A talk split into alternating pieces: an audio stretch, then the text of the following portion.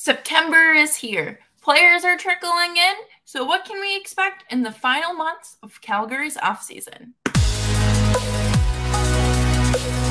Your Locked On Flames, your daily podcast on the Calgary Flames. Part of the Locked On Podcast Network, your team every day.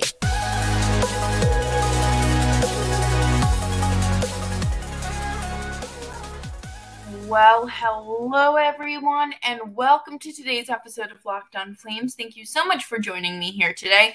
As always, I'm your host, Jess Belmosto, and thank you so much for hanging out as we crush these final weeks of the off season. Before we dive into today's episode, make sure you are subscribed wherever you're getting your podcasts, uh, and of course, for free on YouTube as well. Happy to have you wherever you prefer to listen. But today we are going to be talking about uh, we have survived, okay? Five and a half months thus far without Flames hockey. We made it to September, and this is the final stretch before we see if the off-season work or lack thereof has paid off. And what could we, should we expect uh, for uh, the, about the team that's going to be slated on the ice next month? But let's dive into that. Oh boy. Where, where is the front office at? Because I feel like we are at a very different spot than where we were in May, June, even. I think that it feels very different. I think people's trust in the front office has kind of diminished. And, you know, that's not great considering Craig Conroy hasn't even been the general manager for uh, six months, things don't look great there. So I think that the rose colored glasses have begin began to come off. I think that maybe people, including myself, were too excited and believed that everything would be fixed. The six, the five or six UFAs would have been out, extensions would have been done they would have traded Vladar. Dustin Wolf would obviously become the backup. And it kind of just feels like a Brad Treliving era off season. Minimal work, but no no veterans that are over the age of like 35 have been signed. So I feel like that's that's a, a plus. It's really but what really what else was done besides the Toffoli trade and some depth signings? For the Wranglers, nothing. Tyler Toffoli was the top scorer, and he was traded for Igor uh, Sharangovich. I don't think that those two are remotely this comparable players. Tyler Toffoli led your team in scoring. Igor had a down year. You never replaced, you were never going to fully replace Gaudreau and Tkachuk, which you know that uh, you're not replacing two elite players. Now you're making the deficit worse. Like they're just digging their hole further and further and it's going to be harder to climb out of. And we're we are watching that. We are watching them try to like scratch their way out or and while some people are still digging. But how can you confidently say that this is a playoff team when there really hasn't been any change this team is a talented roster. Do not get me wrong. But I don't think that the offense is going to be there unless Marc Savard can truly figure out a way to unlock the potential in all of these players the same way that we saw Daryl Sutter do, but then disastrously undo. We really just, you're not going to have another good season of Flames hockey. And I'm sorry, fans are not going to want to watch that. People have already said how disappointed they are in the front office, in the change in management. And why would they continue to watch and support a team that isn't good? you know, it's different if you are actively committing to the rebuild versus trying to put band aids and duct tape, scotch tape over leaking holes in a boat. It doesn't work. Might work for a little bit, but then you're sinking fast. And to me doesn't feel maybe it, maybe it's just because it's a five and a half months without Flames hockey, but the lack of moves tells me two things. This is either going in one direction or the other. A, you know, they, they're fairly confident in extensions in this roster in general. They know that Noah Hanifin wants out, but he's the, really the only one that's been honest with them about it, or upfront, I should say. And then, so that they're committing to, okay, like this team has potential there, right? Or it's going, we aren't, we're just going to have a repeat of last year because no one knows what they want to do with this team. And people just, they just aren't aggressive enough. And I get it. It's a business. You have to take care of your people. But at the same time, it's a business. You got to get the work done. And if you want to be a competitive hockey team, prove it. I'm not saying you have to go out there and sign a ridiculously expensive superstar that you can't afford, by the way. Make that trade. Is Noah Hanifin just uh, going to wait until the trade deadline? Because he is not. I'm sorry. If this team is good at the deadline, he's not going to be traded. And that's already one player you're watching walk the one that you really don't want to watch walk. Coming up next, we are going to talk about where things are at because we are still playing the waiting game. And before we do that, I do want to take a quick break here to talk to you about AG1.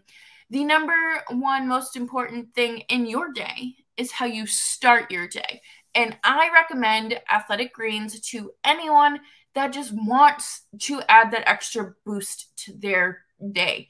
You get all your vitamins and minerals, you get help with your immune system, good skin, good there's it's just a bunch of positives. Who doesn't love that? And I gave AG1 a try because I have gut problems, especially in the morning, my poor stomach. And I know I did notice a difference. I feel better. I don't feel gross. And I just really like with AG1 how it's a glass of water.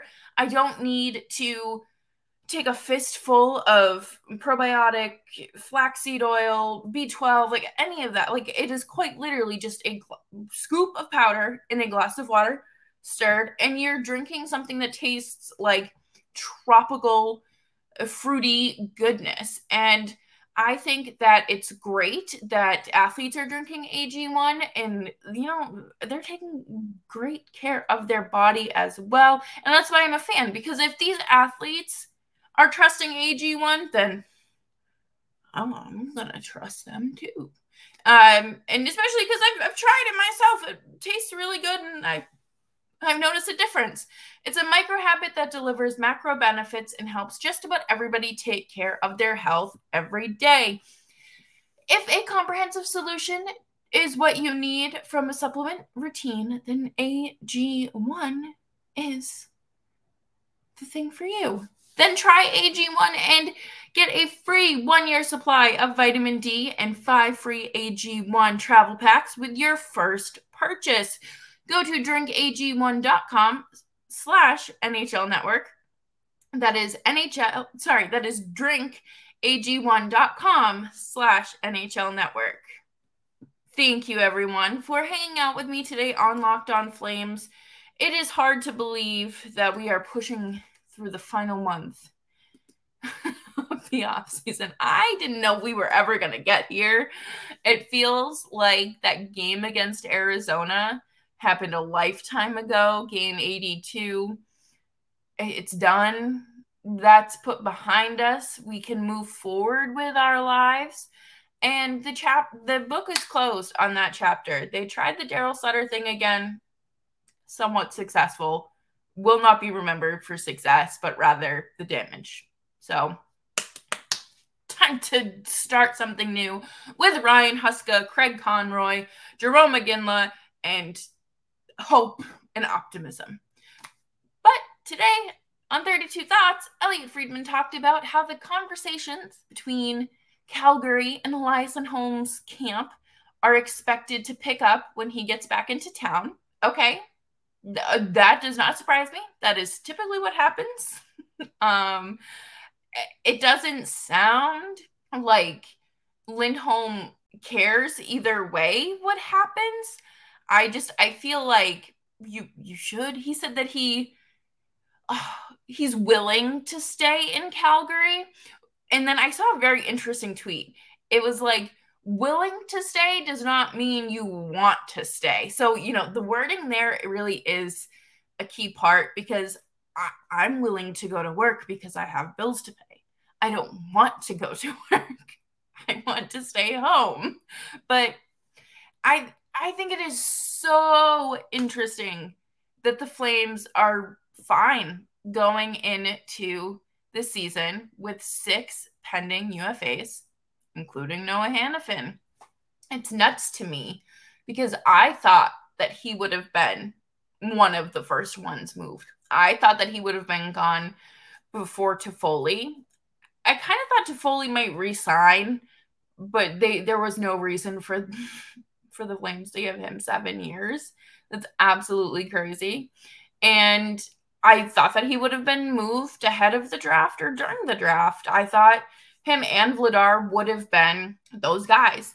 But I feel like it's going to be one of those situations where, oh, we'll see where things shake out.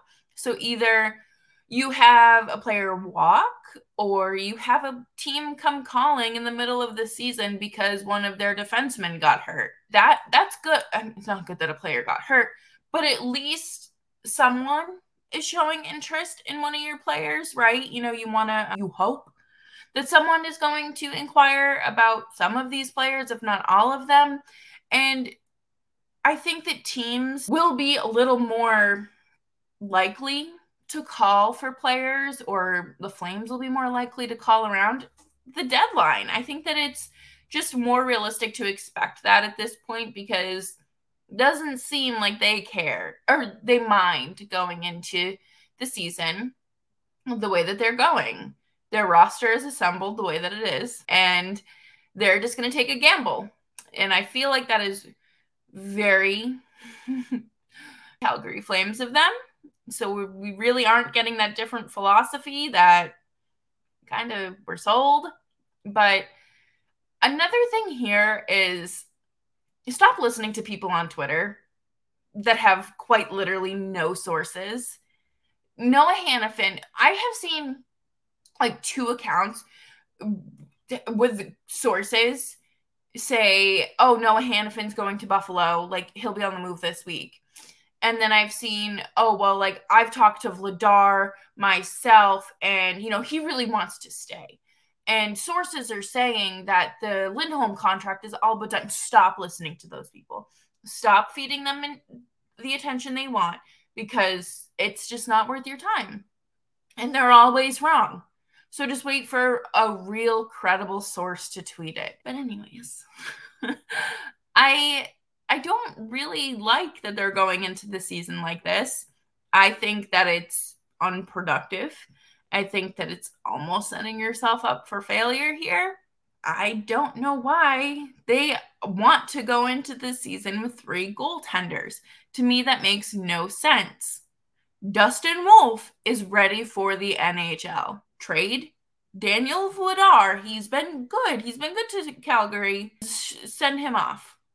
It, it's time to pull the band aid off. And I get it. Players are coming back to town and, you know, you're to have to start moving things forward. But it's like Zoom didn't exist for all this time. Zoom, FaceTime, Skype, phone calls, emails, texts, nothing. It felt it feels like nothing got done. And I understand that obviously we don't see everything, but there were no rumblings, true rumblings or anything over the off season. And that's not always a good thing. Clearly. But playing the long game here feels like a recipe for disaster. What happens when most of these guys walk for nothing next July? What happens? Craig Conroy's already failed. If if that happens, not this offseason. But it would look like a massive failure on his part because he said he wasn't going to let all those guys walk. The Backlund situation really isn't going to, I think that's going to be a nasty split at the end, to be honest. I think that he is taking his sweet time to try to get more money. And the front office is like, it's going to end up being like, no, thanks, but no thanks. And it's just going to end like that. It, it does sometimes, unfortunately. But there has to be a certain level of urgency, and there's nothing. there's just nothing. And I don't know what we're what the Flames are supposed to do. Why why should Flames fans feel confident about being a competitive team when you are icing pretty much the same roster that you did last year, except you're taking away their leading scorer? There's not much to invest in. There's like, I'm not going to put my time and money to go to Calgary to watch a game, even if, like, if I was local. I don't, uh, until I see something different. It's just, it's not, we aren't seeing change. We saw change, but like off the ice, and we knew that that's where change needed to happen, but there also needed to be adjustments on the ice, and those, they didn't happen. Trading Tyler Toffoli does not fix anything and kind of digs that hole I was talking about a little deeper. What are you going to do? Guy put up 30 something goals last season. No one else on your team's doing that. Where's the offense going to come from? The sky? It's, very frustrating. And you just kind of hope that Mangiapane, Dubé, Huberdeau, Lindholm, you know, all the guys that you're paying to score to score. You, you need them to pop. You need them to do something. Matthew Coronato, Jakob Pelletier, like the young guys really are going to have to make an impact on this roster. And it's it's not fair that it's falling on their shoulders, but alas, this is a Calgary Flames masterclass. So, coming up next, we are going to talk about the final few weeks, days of the waiting game. Thank you, everyone, for hanging out with me on today's episode of Locked On Flames. Make sure you are subscribed to Locked On Flames wherever you're getting your podcasts. And of course, you can follow me on Twitter at Jess Belmosto. We have seen it on social media. Players are beginning to trickle in. They are flying from Sweden to Calgary, from Czech to Calgary, Texas Blake Coleman to Calgary. It's nice to see that uh, the players are coming back. I don't think I've seen a time, uh, at least in the time that I've been covering the team, where players are coming back this early. It's nice. Don't get me wrong. I think that they're excited to start something new and you know hit the ground running, but they can only do so much too. I do like that it looked like the uh, the Colemans were kind of back and forth during the summer. I think that that's that's neat. And they were enjoying the Calgarian summer with their daughters. Fortunately, there were the wildfires, and you know, hope everyone's doing okay with those as well. But it's been months of this waiting for the shoot like the next shoe to drop or the first domino to fall. Or I guess the Tyler Toffoli one fell and they just didn't knock the next ones, but it's so frustrating because we have been just waiting. Almost six months of just waiting. I, it truly feels like we are nowhere closer than we were when the season ended. Personnel wise, like that's all sorted out. But what about the on ice product? Are the Flames truly, or I guess the Flames coaching and personnel, are they that confident in this roster? They're a good team and uh, they've all been putting in the work over the summer going to be different styles of coaching that aren't what that was. So maybe maybe i'm the one that's just not believing in this team. I just i need to see it. I need to see what the first like six weeks of this season look like. Because if it's anything like last year you guys we are just going to have locked on venting sessions every night after the game. because it was so frustrating covering that team because you knew that they could be better. So if they fall back to that this year, you're really going to look at management and say, what the heck did you do? You just took these guys' words that, you know, they were going to be better and you built a team around that. And what are you doing? But I want to see progress in all aspects of this. I want to see a better team. I want to see extensions or trades. I want to see some sort of commitment because they do have a talented roster. Do not get me wrong. But like it all looks good on paper. It doesn't matter how it looks on paper, it's how it plays out on the ice. To have a talented roster, but the non committal from these players, it just does not bode well for the Flames.